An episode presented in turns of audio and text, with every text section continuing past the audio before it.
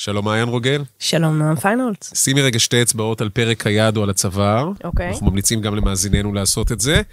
פלוס מינוס הימור שלי, אני מנטליסט, הדופק שלך עכשיו הוא סביב 65-70. אוקיי. משהו כזה. פלוס מינוס. למה אני אומר את זה? באנו לדבר היום על פחד ועל אימה. אנחנו בעושים מזה סיפור, פודקאסט שמנסה לפצח את המנגנונים הקטנים של איך כל הסיפורים שאנחנו אוהבים עובדים עלינו. היום אנחנו על פחד ואימה, והנה המחקר הכי מטופש שקראתי בשנים האחרונות. מוכנה לזה? יאללה. איך יודעים שסרט הוא מפחיד? איך? עזבי, איך יודעים שסרט הוא הכי מפחיד? איך? בודקים דופק.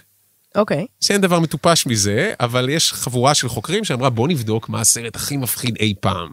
אז הם לקחו את כל ביקורות הקולנוע, ומצאו את החמישים שמוגדרים כהכי מפחידים, ואז הם הושיבו אנשים לצפות בחמישים הסרטים האלה ומדדו להם את הדופק. אז הנה הממצאים, את מוכנה?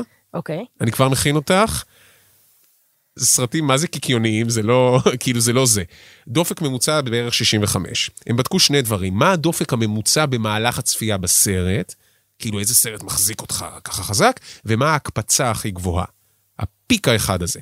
אז ההקפצה הכי גבוהה, עם דופק של 133 פעימות בשנייה. תרגישו רגע מה זה 133 פעימות בשנייה. זה משוגע, הלב ממש ממש פועם, שייכת לסרט הרוע שבפנים.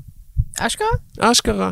סרט רוחות, יצא עכשיו כבר השלישי וזה, אבל סרט רוחות די דפוק, יש שם הקפצה, בסדר, יש רוח מאחוריו, אתה אומר, וואו, טיפשי לגמרי, צפיתי ועשיתי הכנה עם עצמי, רציתי לראות אם אני קופץ, אז קפצתי מ- מילימטר מהספה, אבל הסרט שמחזיק אותך עם הדופק הממוצע הגבוה ביותר, שזה דופק של 86 פעימות בדקה, שזה כמו הליכה מהירה נניח, זה גם לא איזה שוס, הוא הסרט סיניסטר, רוח זדונית. עוד פעם רוחות.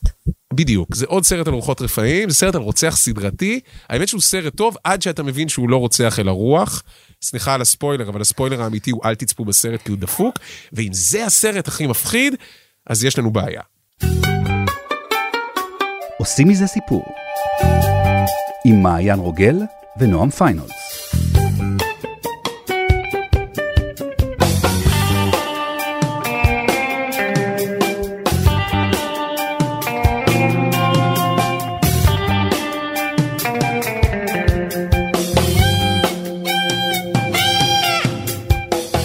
אז אה, נועם, מה הסרט הראשון שלך? מה הסרט האימה הראשון שצילק אותך ככה? טוב. זה מצחיק, אני חושב שזה בעיקר עניין של גיל, למרות שהסרט הזה עד היום מעביר בי סוג של צמרמרה. סרט שנקרא הזבוב. where our greatest creations meet our deepest fears. Something went wrong, Seth. When you went through, something went wrong. שהוא סרט אימה גם מפחיד, גם מבהיל, גם דוחה מאוד. כאילו פיזית מדובר באמת בצפייה מזעזעת. הייתי בן תשע קצת מוקדם. שצפיתי בו, שזה הביסה למוקדם, אני אומר את זה כאבא לילדים בערך בגילאים האלה, שהדברים שהם רואים הם כל כך חלביים היום יחסית לזבוב, שהוא באמת זוועה. זה היה ערב לפני בת המצווה של אחותי, בגלל זה אני זוכר את זה, זה רגע מכונן, וכולנו התרגשנו כי זה בת מצווה, אז נשארנו עד מאוחר, וההורים שלי שכנראה היו בפוקוס על החגיגה ופחות בבוא לא נצלק את הבן הקטן, נתנו לנו לראות את הזבוב. ואני ממש זוכר את הרגע הזה, בגדול זה סרט על אדם, מדען שמנסה להזיז DNA ממקום למקום, אבל הוא מתחבר איכשהו עם DNA של זבוב, הוא הופך למפלצת כזו שמתפרקת והציפורניים מתפרקות, וכאילו זה סרט. אני זוכר את הרגע שאני נכנס למיטה, ועוצם עיניים, ובפעם הראשונה בחיי, לפחות שאני זוכר את זה, מדמיין אותו שם. ממש רואה אותו שם ומפחד לעצום עיניים. ואחותי, שהיא בדרך כלל אחות מקסימה, היה לה קטע כזה שהיא ידעה שכשהיא פותחת אל העיניים גדול בלילה, אז אני נבהל. אז יש לי תחושה שהיא עשתה את זה גם בלילה הזה. אז הצירוף של אחותי שם, שלא הייתה מנומסת, ושל סרט שנכנס כל כך עמוק מתחת לאור, השאיר אותי מאוד מאוד מאוד מפוחד. זאת אומרת שאז אתה פחדת ממנו כמפלצת, ולא כ... וכיום לא היית מפחד יותר מלהיות הוא? אה, מזה שזה יקרה לי. זו שאלה מעניינת. של מה בעצם הפחד המשמעותי יותר, שאתה תאבד צורה, שאתה תאבד זהות, שנדמה לי שזה באמת התמה הגדולה של הסרט. לא, אז לגמרי לגמרי פחדתי שהוא יבוא וייתן לי ביס ויקפוץ, כאילו זה לגמרי היה שם. טוב, הוא היה די מלחיץ. הוא היה די באמת. מפחיד. אז זה שלי, מה שלך? מה צילק אותך? טוב, אני, אני התחלתי מוקדם, אני חייבת להודות, כי באתי לך בקטע של מה גיל תשע, לא, בן אדם, אני התחלתי באיזה גיל שבע, עם סרטי אימה. אחריות הורית. בהחלט, אימא שלי לימדה אותי. הסרט הראשון שלי היה פולטרגייסט, אבל לא הוא המצלק האמיתי. רגע, פולטרגייסט, בואו נזכיר, זה רק הילדה, סצנת הפתיחה. הכי. טובה ever. וזה. five, no. ילדה קטנה, בלונדינית שיושבת מול טלוויזיה טלוויזיה ומדברת אליה. אז אוקיי, זה את אומרת, זה עבר לך בקלות. זה, זה עבר בקלות, ביליתי כאילו מתחת לשמיכה חצי סרט, גם בצפייה השנייה, אנחנו, זה היה קצת מלחיץ, אבל הסרט שצילק אותי באמת היה בית קברות לחיות. עכשיו, בגיל שבע קלטתי, כאילו בסביבות גיל שמונה, הוא יצא בווידאו, ואז הודעתי לאמא שלי שאני רוצה לראות את זה, והיא אמרה לא, לא, לא, לא, את קטנה מדי, זה לא מתאים. אז חיכיתי שנתיים, בשנתיים האלה ראיתי את כל המדף של האימה, ואמרתי לה, זהו, אין, אין עוד משהו אחר, זאת אומרת, אין עוד אופציה. בית קברות לחיות איטיז, ושכנעתי אותה. אז בגיל 10 ראיתי את בית קברות לחיות. תזכירי רגע במילה על מה הסרט. משפחה אה, אמריקאית טיפוסית, אה, אבא, אימא, ילד קטן, עוברים לגור אה, ליד בית קברות אינדיאני, הנה הטעות, אל תגורו ליד בתי קברות אינדיאנים, זה לא נגמר טוב אף פעם. אגב, פולטרגייסט, אותו דבר. אה, רק שבמקרה הזה הם מגלים שכל דבר שאתה קובר בבית הקברות האינדיאני חוזר. מבוסס על סיפור של סטיבן קינג, חוזר קצת אחרת, יש לומר. עם שינוי קל. ועכשיו, יש שם המון דברים מפחידים, הסרט הזה מפחיד מוות, אבל היה שם רגע אחד שמבחינתי צילק אותי לשארית חיי, זה גם לא נגמר, הסטרס הקטן הזה. הגיבור הולך לישון אחרי שהוא היה עד לתאונה ולמוות של אה, איזה טינאייג'ר, והוא מתעורר והוא רואה את הטינאייג'ר לידו. עכשיו זה חלום, הוא חולם והוא, והוא חולם שהוא מתעורר, והוא רואה את הטינאייג'ר לידו, הראש שלו מרוטש לגמרי, והוא אומר לו בוא, הולכים לטיול, הוא יוצא מהמיטה והם הולכים לטייל, והרוח בעצם של הטינאייג'ר המרוטש, מראה לו את בית הקברות האינדיאני ומסביר לו, כאילו, מה שאתה קובר כאן חוזר, ואל תעשה את זה, זה רעיון רע. ואז אה, הוא מתעורר במיטה מבוהל כולו, והוא מרים את השמיכה והוא רואה שכל הכפות רגליים שלו מלאות אה, רגבים של אדמה. וזה, זה הלחיץ אותי. במשך שנים הייתי מתעוררת בבוקר ובודקת, כאילו, לראות ששום דבר מהחלומות שלי לא בא איתי הביתה אחר כך. מה, העובדה שהחציצה הזו בין מציאות לחלום מתפרקת? כן. אני חושבת בכלל, אתה יודע, אם אני מסתכלת על, על מה מפחיד ברמת התמה, עוד לפני שאנחנו מגיעים לנוסחה של הפחד, אותי מפחיד, ואני חושבת שזה יושב ב, ב, בעומק של הרבה אה, סיפורי אימה, גם ספרים, גם סרטים, זה המקומות שהחציצה נדפקת. חלום ומציאות, פרדי קרוגר. רוחות רפאים, שדיברנו על זה קודם. בדיוק, מוות וחיים, כל, כל שבירה של החציצה של מה שמת ומה שחי לא עובד טוב, רעיון רע מאוד. אה, זאת אומרת, כל המקומות האלה, דברים מתוך סיפור שיוצאים החוצה, כל המקומות האלה שהחציצה שאמורה להיות ברורה לא נמצאת, שם נמצא הפחד.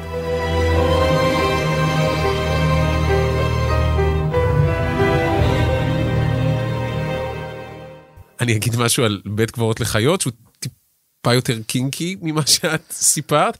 אחד, עד היום חול במיטה זה דבר שמפחיד אותי, אני חושב שזה פחד אמיתי של הורים באשר הם. אבל הדבר היותר משמעותי, אני צפיתי בזה לראשונה כשהייתי בן 13. ואת זוכרת את זלדה? I'm going to twist your back like mine so you'll never get out of bed again. never get out of bed again. Never get out of bed again. ברור, איך אפשר לשכוח? זלדה היא האחות הקריפית מהסרט הזה, אחת הדמויות הכי אפקטיביות אי פעם בסרטי אימה, והיא באמת, היא איומה. צפיתי בזה יחד עם חברתי הראשונה, הרצינית, חמודים. היינו חמודים, ובגלל שהיינו כל כך מצולקים בסוף הסרט מזלדה, אז אחרי הסרט הייתה הנשיקה הראשונה שלנו. כמה רומנטי. אז עד היום אני חייב את הנשיקה הראשונה שלי לבית קברות לחיות.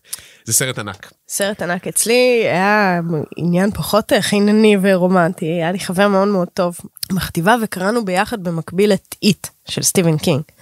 עכשיו, הספר הזה בעיניי הוא אחד הטובים עם הסוף הכי גרוע, אבל יש שם עניין עם בלון. הליצן הרצחני המלחיץ של It אה, מסמן את עצמו באמצעות בלון אדום ממולא הליום שצף בכל מיני מקומות לא רלוונטיים. ותוך כדי זה שקראנו את ספר, המניאק אה, השאיר לי בלונים אדומים כל יום בכיתה. זה מעולה. זה היה נורא, זה היה נורא, אני הייתי מעבירה את כל יום הלימודים באיזשהו פחד עמוק, הדופק הזה שדיברנו עליו בהתחלה, זה, זה היה ה baseline שלי, במשך ימים שלמים. כי זה הקטע של, של הפחד, אתה מבין? זה הקטע המגניב אה, והמדהים בעיניי של, של סיפורי אימה. אה, הם מעבר לג'אמפסקר, הם מעבר לפחד הראשוני הזה אה, של, של משהו הבהיל אותך ואתה לא יודע מה הוא וקפץ לך הדופק. הם נשארים בך. הם נשארים בך והם, והם מכריחים אותך רגע להסתכל אה, על הפחדים שלך כבן אדם. הם, הם עושים משהו לך, אתה סוחב את הפחדים האלה אחר כך שנים. זאת אומרת, אנחנו צוחקים על זה שזה מצלק, אבל זה מעבר לזה, זה משאיר חותם. אה, וזה סיפורים עם המון כוח בעיניי. אז בואי נעשה רגע סדר בזה, כי יש דרגות מסוימות של פחד. יש פחד של בו, מה נכון. שאת קוראת לו ג'אמפסקר, כאילו אני קופץ מהכיסא, את מדברת על האימה, על החרדה המתמשכת, נכון? האימה עמוקה, כן. אז אני אגיד, את מתמטיקאית כזאת של אה, סיפורים ושל רגשות, ובמקצועך, חוץ מזה שאת סופרת ותסריטאית, את מפצחת נכון. סיפורים לאנשים ועוזרת להם רגע לפרק את זה. מה המתמטיקה של הפחד? נדמה לי שזה הרגש הכי מתמטי, הכי נוסחתי. זה נוסחה לגמרי. הנוסחה הזאת עובדת בעצם על שני מישורים. הראשון מתעסק בציפייה והמימוש שלה. אנחנו כל הזמן מתעסקים אה, באיזשהו מתח בתוך הפחד, של מה נמצא מאחורי הדלת, ואז המפגש עם הדבר הזה. עכשיו, הדבר הראשון שקורה זה, זה הפער. וככל שהפער הזה ארוך יותר, ככל שיש לי יותר זמן לתהות מה מאחורי הדלת, ככה אני נכנסת הרבה יותר עמוק לתוך האימה. כי האימה לא קורית כשאנחנו פוגשים את המפלצת. האימה קורית כשאנחנו חוששים שאנחנו הולכים לפגוש, כשאנחנו אפילו לא בטוחים שהיא שם. כי מרגע שיש מפגש, מרגע שהגיבור בסיפור פוגש את הרוצח הסדרתי, הרוח רפאים, השד, המפלצת, מה שזה לא יהיה, יש מאבק, יש פעולה. או שהוא מת, או שהוא ישרוד, הוא יעשה משהו, הוא יברח, הוא, יקפ... הוא יעשה משהו. אנחנו כבר נכנסים למישור אחר. רגע, וכשהוא יעשה משהו, אז לא יהיה לו זמן לפחד באמת? לא, הוא צריך לפעול. כי פחד הוא מקום של, של חוסר ידיעה ושל חוסר פעולה, של חוסר אונים. אתה לא יודע. הפחד האמיתי נמצא בזה שיושבת הגיבורה שלי בבית, ובטוחה שהשטן הכניס אותה להיריון ושמשהו נמצא בתוך הגוף שלה, אבל היא לא בטוחה. היא לא יודעת. היא לא יודעת מה יקרה כשהיא תלד. תינוקה של אה, רוזמרי, של פולנסקי. הפחד נמצא עד הלידה. ברגע שהיא, שהיא יולדת אותו, כבר יש פעולה. וזה העניין. אנחנו משחקים על הפערים האלה. עכשיו, צריך למלא את הפער הזה במשהו. אבל תראה שהג'אמפסקר הוא נורא נורא מהיר. אין לך זמן אפילו לפחד, זה הקטע שלו. אתה רגוע, אוקיי? היוצר מרגיע אותך, מרדים אותך, עם מוזיקה, עם... עם אה,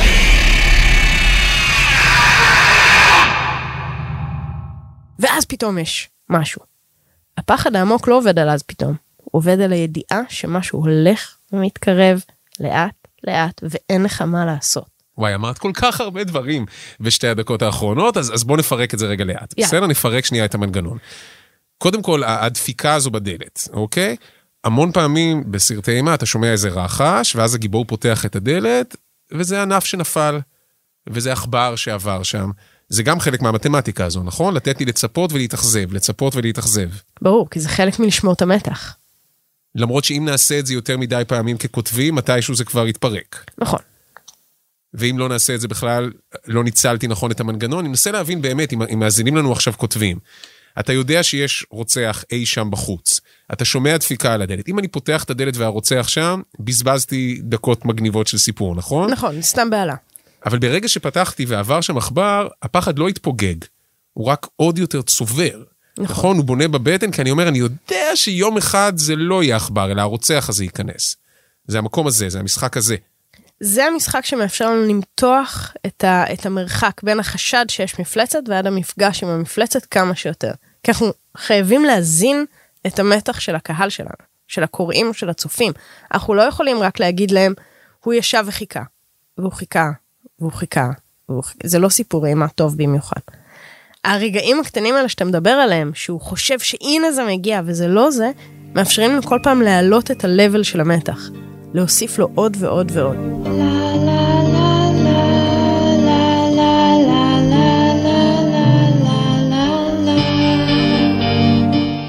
הזכרתי תינוקה של רוזמרי, של אה, פולנסקי. שם לפי דעתי, אני לא בטוח אם אני צודק או לא, לא רואים בכלל את התינוק. נכון. יש שם, תינוקה של רוזמרי סיפור על אה, אישה שעוברת עם בעלה לבית דירות בניו יורק, אגב, בתי, כאילו כל הסיפורים האלה, סיפורים אה, של שנות ה-80, 90, 70 כזה, על אה, אנשים שגרים בדירות בניו יורק ומגלים שיש משהו אפל שם. עכשיו הדברים האלה קורים, אנשים מוצאים כל מיני דירות מאחורי הדירות שלהם בניו יורק, זה, זה לא, זה בסך נהיה הכל אמיתי. דירות מפוצלות כי רוצים להגביר שכר דירה, זה לא... זה אימה אחרת. לא, לא, היה סיפור על מישהי שאשכרה גילתה שמאחורי המראה בחדר השינה שלה, כמו בסרט קנדימן, אה, יש פתח לעוד חלל שלם של מגורים שמישהו גר שם במשך שנים בלי שהיא ידעה. טוב. כן. אז אה, נחזור לתינוקה של רוזמרי. אה, היא עוברת לשם אה, עם בעלה, ל- לבניין דירות כזה בניו יורק, ויש להם שכנים נורא נורא מקסימים, מקסימי מדי, ממש. יש לומר. והם יוצאים איתם לקרוז, ומשהו קורה ב- בשייט הזה, והיא... כאילו יש לה איזשהו סיוט שהיא נאנסה על ידי השטן. ואז היא נכנסת להיריון. כנראה מבעלה, אבל היא לא בטוחה, כי משהו לא בסדר. משהו נראה לה לא בסדר, ולאט לאט הולך וגדל בה החשד שהיא... ש- שההיריון הזה לא תקין. שהתינוק הזה הוא לא אנושי. שמשהו לא בסדר. ואז מסתבר שהיא צדקה. אה, כן, והיא יולדת את אה, בנו של השטן, אבל אנחנו לא רואים מה שהיא רואה, אנחנו רק רואים אותה עומדת מול ההריסה וצועקת, What have you done to it? What have you done to its eyes? He has his father's eyes. What are you talking about? Guy's eyes are normal. What have you done to him, you maniac? Satan is his father, not Guy. אנחנו רק מקבלים פלשבק של החלום שלה, של הסיוט שלה, ואנחנו לא רואים כלום מהתינוק, בשום שלב שהוא. התגובה שלה היא זו שמלחיצה אותנו. בדיוק. אני זוכר, אפרופו תגובות של שחקנים, יש איזה רגע שאתה אומר, אם אני רואה שהשחקן מבוהל באמת, אז, אז זה מייצר איזושהי הזדהות אצלי. עכשיו, זה לא אמור להיות השחקן, זה אמור להיות uh, הדמות. זאת אומרת, אם הדמות מבוהלת, אז מספיק לי שהאימא הזו מסתכלת על התינוק שלה, והיא מצד אחד, היא, היא מרימה אותו בסוף, והיא מחבקת אותו, כי, כי זה הבן שלה. וזה אולי המסר הכי חשוב של הסרט הזה. והכי מפחיד. למה הכי מפחיד? כי לא משנה מה, אין לנו ברירה אלא להישאר עם הרשע. אין לה לאן אה, לברוח. אני חשבתי במובן של לא חשוב, שזה פחד של הורים חרדתיים, שתמיד בהיריון, שקיפות עורפית, סקירות, אה, מי שפיר, אתה כל הזמן בחשד הזה שיצא ילד שיש לו איזושהי בעיה, ואתה יודע שלא חשוב מה יקרה, א', אתה תאהב אותו, אבל ב', אתה איתו, אפילו אם זה הדבר הכי קשה שיש. זה אולי פחד שיש שם. זאת אומרת, זה לא השטן, אבל זה איזושהי מחלה או מום או משהו שבאמת נורא נורא קשה לשאת, אתה תאהב אותו בכל ליבך, אבל כל הזמן יהיה את הדבר הזה שם. וזה הכוח של זה שאתה לא רואה את המפלצת, שאתה לא רואה את התינוק, כי אתה יכול לקחת את זה אליך. לעשות קופי פייסט לחששות שלי. בדיוק, וזה זה הטריק הגאוני בעצם שהסיפור הזה עושה. הוא לא מאפשר לך לפרוק את הפחד ולהגיד, אה, בסדר, זה לא שלי. אני לא שכבתי עם השטן, אני לא זוכר קרוז שבו שכבתי עם השטן. כן, אצלי הכל בסדר, לא, לא, לא. זה נשאר הפחד שלך.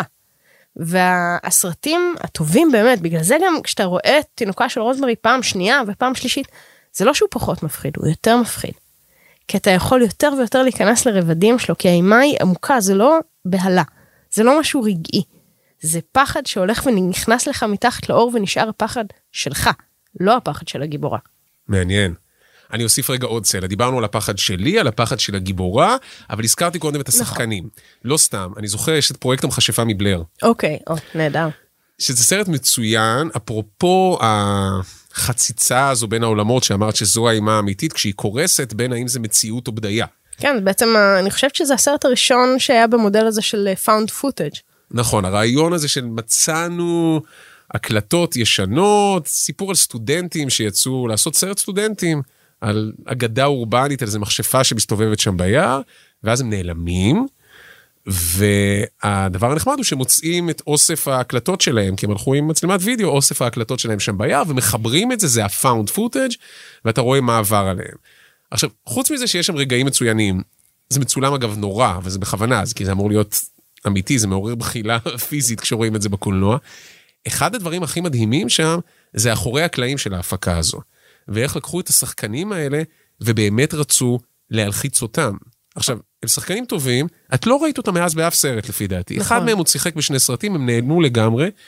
כי אני חושב שהכוח שלהם הוא לא בלהיות שחקנים, אלא בלהגיב לסיטואציה אמיתית. באודישנים לפרויקט המכשפה מבלר, הם לא היו צריכים לתת טקסטים. ראיינו המון אנשים, כל מה שבחנו זה יכולת אלתור ויכולת תגובה מהירה. ובאמת מה שעשו שם, בצילומים, בכל יום שמו אותם באיזשהו מקום ביער, הם באמת צילמו את זה. זאת אומרת, אוקיי. השחקנים הם אלה שצילמו, אוקיי? אמרו, זה באמת היה קרוב למה שקרה שם. כל אחד מהם, לפחות בחלק מהסצנות, קיבל איזשהו פתק, זה המצב שלך, זה מה שאתה יודע, זו המטרה שלך, כאילו זו האג'נדה של הגיבור שאותו אתה משחק, ואז שחקו את זה. ולאט לאט יצרו להם שם באמת רגעים מלחיצים באופן אמיתי, כי יש לילה שהם באמת ישנו ביער, הם באמת ישנו שם באוהל, ואז משמיעים להם כל מיני צעקות של ילדים שם. עכשיו, זה צעקות...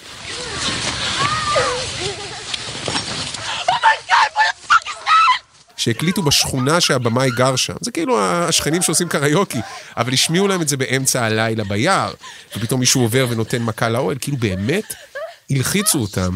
ובמובן הזה נדמה לי שאחד מהדברים החזקים בסרט הזה, זה זה שברגעים הטובים שלו, הפחד הוא באמת אותנטי.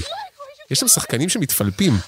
היכולת של במאי להלחיץ לרגע שחקן, יש בה משהו. משהו בפחד האמיתי הזה, ואפרופו פרויקט המכשפה מבלר, הבלבול הזה עוד נמשך. כי כשהקרינו את הסרט הזה בסנדנס, לפי דעתי, יש את הרגע של הקרנת בכורה, ואז כולם עולים על הבמה לקבל מחיאות כפיים. לא העלו את השחקנים, אוי, גדול. העלימו אותם. כי בכל העיר פוזרו כרזות של נעדרים, כאילו הם באמת היו כאילו דמויות אמיתיות, ובמובן מסוים השחקנים לא היו שם לקבל את, את התשואות ואת מחיאות הכפיים, כי בסיפור הגדול שהם סיפרו, כאילו זה באמת אמיתי, הם מתים, הם באיזה יער. אז אתה מבין את- הכוח בעצם של, ה, של אי הידיעה. זאת אומרת, העניין הזה של אנחנו לא יודעים, אנחנו לא בטוחים. זה אה, אחד מהמתכונים האלה המתמטיים שאנחנו מדברים עליהם של הפחד. כי כשיש ידיעה, שוב, יש פעולה. אם היינו רואים את השחקנים, זה לא היה מפחיד. כי אתה, כי אתה יודע שאוקיי, הכל בסדר, זה רק שחקנים. אבל אתה לא בטוח. אתה גם לא יודע חד משמעית שהם נרצחו. אתה פשוט לא יודע. ואי הידיעה, העניין הזה של רמזים והשערות, ואולי הכל בסדר, אבל, אבל בעצם אולי גם לא, זה אחד מהמתכונים שלנו. אנחנו משחקים על אי הידיעה, אנחנו גם משחקים, כשאנחנו בונים סיפור, על דיסאוריינטציה. אנחנו לא רוצים שהקורא שלנו יבין איפה הוא נמצא. אנחנו לא רוצים שהוא יהיה בטוח מה אמיתי ומה לא. אנחנו לא רוצים שהוא יהיה בטוח מה, מה נמצא מאחורי הדלת. אנחנו אפילו לא רוצים שהוא יהיה בטוח איך משהו בנוי. כלומר, אה, אחת מהטכניקות המאוד מאוד אפקטיביות בקולנוע, זה יצירה של דיסאוריינטציה במרחב. זאת אומרת, בסצנות אימה, במיוחד סצנות אימה שיש בהם איזשהו מרדף, אתה לא יודע איפה אתה נמצא. זה הכל בנוי כמו מבוך, וזה מצולם כמו מבוך ממספיק זוויות וכיוונים, כדי שכצופה אתה תהיה באותה חוויה של חוסר התמצאות. כי שוב, זה אי ידיעה, אני לא יודעת איפה אני, זה מפחיד. ועל זה אנחנו משחקים כל הזמן. נורא מעניין מה שאמרת עכשיו, כי כשמדברים על סרטי פעולה, אז נניח במאי סרטי הפעולה הכי גרוע בעולם זה מייקל ביי, בסדר? רובוטריקים וזה. מה שאומרים, כל סצנות הפעולה שלו כל כך הם קקפוניה של עריכות חדות, שאתה לא יודע בשום מקום מי נמצא איפה, מי מרביץ לאיפה. ובמובן הזה אתה אומר, הוא עושה סרט פעולה לא טוב. במאי פעולה טובים הם אלה שבכל רגע אתה מבין מי נמצא איפה במרחב. את אומרת, בסרט אימה זה עובד הפוך. אם אני לא יודע איפה אני, אם אני מתבלבל, האם יש לי ימינה או שמאלה, אני נמצא באותה חוויית מצוקה של הגיבור. זה כאילו הוראות בימוי אחרות לפי הז'אנר שמשתנה. גם שים לב שבסרט פעולה אני אכניס המון אקשן, זה, זו המהות, יש קרבות ודמויות ואנשים ומכוניות ובלאגן. בסרט אימה לא. בסרט אימה אני אעבוד על ריק. ככל שהמרחב יותר ריק ויש יותר דיסאוריינטציה, זה יותר מקריפ. ככל שהגיבור שלי, בוא נלך לניצוץ של קובריק, שוב, עיבוד לסטיבן קינג, המלך של האימה. יש לך את הילד הקטן הזה, דני, שנוסע על התלת אופן שלו במסדרונות של המלון, מה שדפק לי את כל חוויית הבתי מלון לשארית חיי. אה, חשבתי את הנסיעה על אופניים. גם, גם. גם תאומות יותר קשה לי כיום להתמודד. יש, יש כמה דברים שאני סוחבת איתי מסרטי אימה. אז הוא נוסע בתלת אופן שלו, בתוך המלון, והכל מצולם מהגובה שלו גם, ואתה לא יודע איפה הוא עכשיו, זה ריק. אתה לא רואה שם המון דברים, ומה שמפחיד זה הריק, כי אתה לא יודע מה הולך להגיע. עכשיו, כשיש לך, כשאתה ממלא את המרחב, אה, ב- בהמון מילים, בהמון דיבורים, בהמון דיאלוגים, בהמון דמויות, בהמון אקשן, זה לא מפחיד. זה מפחיד כשזה ריק. כשיש חלל, כשיש פערים. זאת אומרת, כל העבודה של הפחד, כל העבודה של האימה, יושבת על המרווחים והפערים. על זה אנחנו עובדים. מאוד מאוד יפה מה שאמרת. אני אגיד אפרופו הניצוץ ודני שנוסע שם, יש סרט מומלץ לחובבי קולנוע, סרט תיעודי שנקרא חדר 273. 273 זה החדר הבעייתי במלון של הניצוץ, ובסרט הזה הם ממש ציירו את כל הנסיעות האלה של דני, והם ניסו על פי הציורים לבנות סקיצה של המלון. אם הוא, אם הוא פונה פה שמאלה ואז ימין, אז זה אומר שיש פה מסדרון שמתפצל. ומה שהם גילו, שזה מצולם וערוך ככה בכוונה, שהמרחב הזה הוא מרחב בלתי אפשרי. אפרופו הדיסאוריינטציה שאת מדברת עליו, הם בנו פה משהו שגם אחרי שאני מבלה כבר שעה בתוך המלון ועושה בו רונדלים כצופה עם האופניים, יש לי כבר איזשהו אינסטינקט של אוריינטציה של מקום, אני מצפה מצד שמאל לראות את החלון. אבל שתי דקות אחר כך מצד שמאל לא יהיה חלון, תהיה דלת. וזה אותו מקום, וזה אותו מסדרון, וזה מחלחל לאט לאט, הדיסאוריינטציה הקט- הקטנה הזו. אמרת משהו על הפערים, את כל הזמן משחקת על הפערים, וזה אולי נדמה לי אחת ההחלטות הכי חשובות בסרטי אימה, בספרי אימה, מתי לחשוף את המפלצת, נכון? נכון. את ממליצה לכותבים, חכו, תתאפקו באופן מובהק. תראה, ברגע שהגיבור שלי פגש את המפלצת, אמרנו יש פעולה. ואחרי הפעולה הזאת, לרוב, אם עשיתי את העבודה שלי טוב, אחד מהם ישרוד. אוקיי. אני לא מתחייבת על מי, אבל אחד מהם יחזיק מעמד, אלא אם כן, אתה יודע, זו מפלצת שאחר כך שוב חוזרת, אבל מרגע ששמתי אותה שם, מרגע שנתתי לגיבור שלי להתמודד עם מה שמייצר את הפחד, הפחד הזה קטן יותר. ואני לא אוכל לייצר שוב את אותה רמה של פחד. כלומר, אני צריכה לקחת בחשבון שמרגע שחשפתי את המפלצת, הסיפור שלי הרבה פחות מפחיד. את מדברת על מה שעובד על הגיבור, אבל אני חושב כל הזמן על מה שעובד על הצופה, לא אכפת לי מהגיבור. אכפת לי החוויה שלי. ונדמה לי, אני חושב על מלטעות נניח. אוקיי. אוקיי? הרגע הזה של להחליט מתי לחשוף את הכריש, הוא בסוף הכוח הכי גדול של הסרט הזה.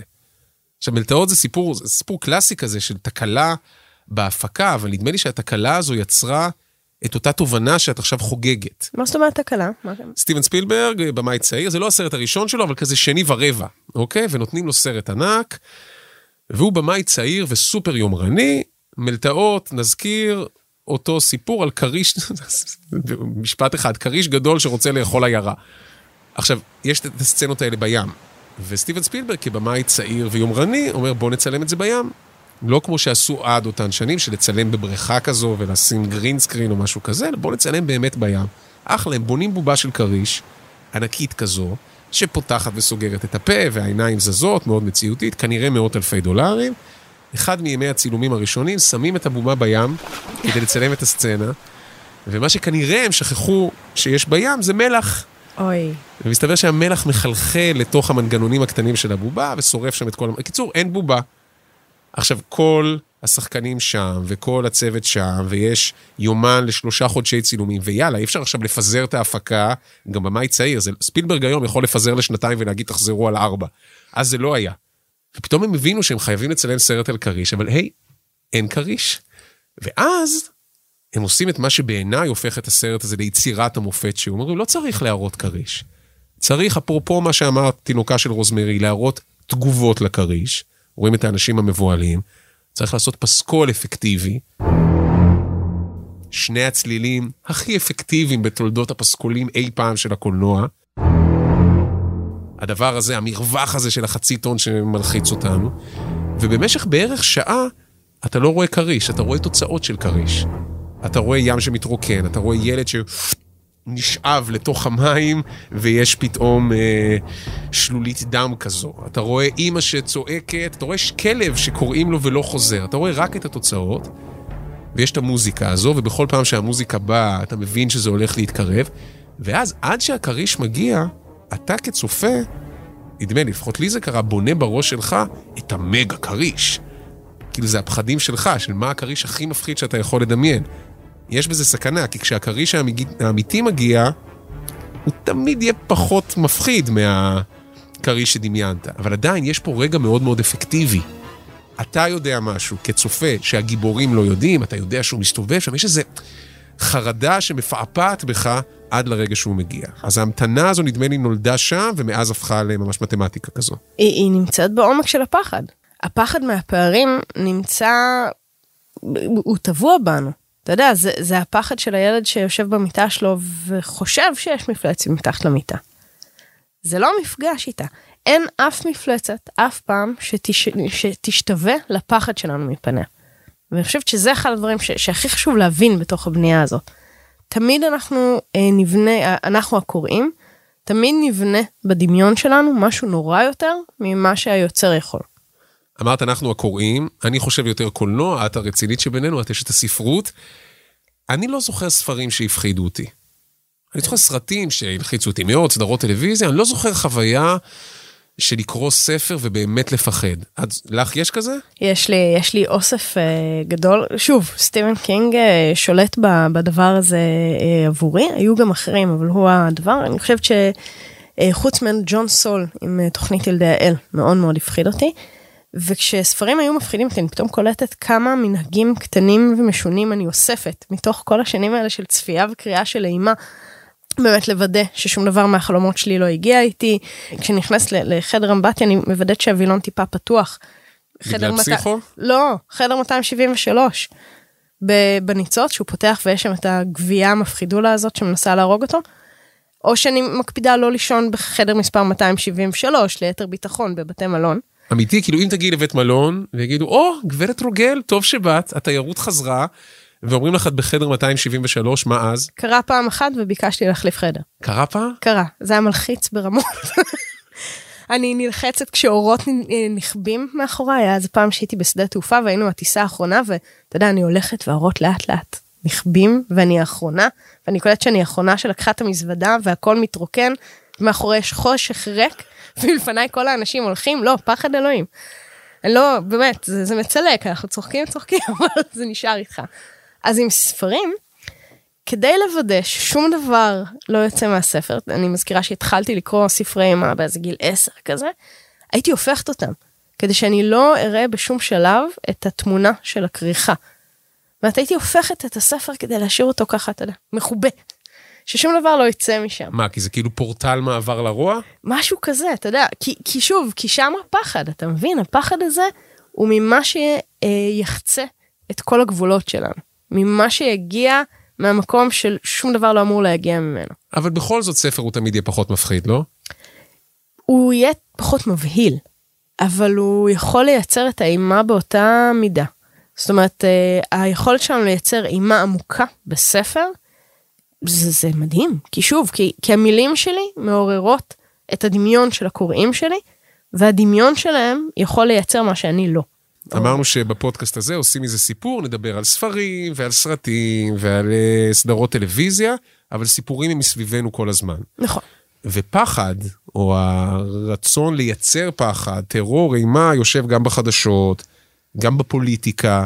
את זוכרת איפשהו שאת צופה במהדורת חדשות ואומרת, אה, זה אותו מנגנון?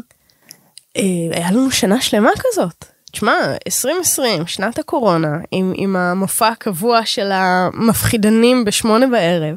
המופע הקבוע, אוקיי. זה ישב על זה, זאת אומרת, היה שם מנגנון של אימה, והיה בו צורך, כי היה צריך לנהל את האזרחים, היה צריך לגרום לזה שכולנו נפעל בצורה מסוימת.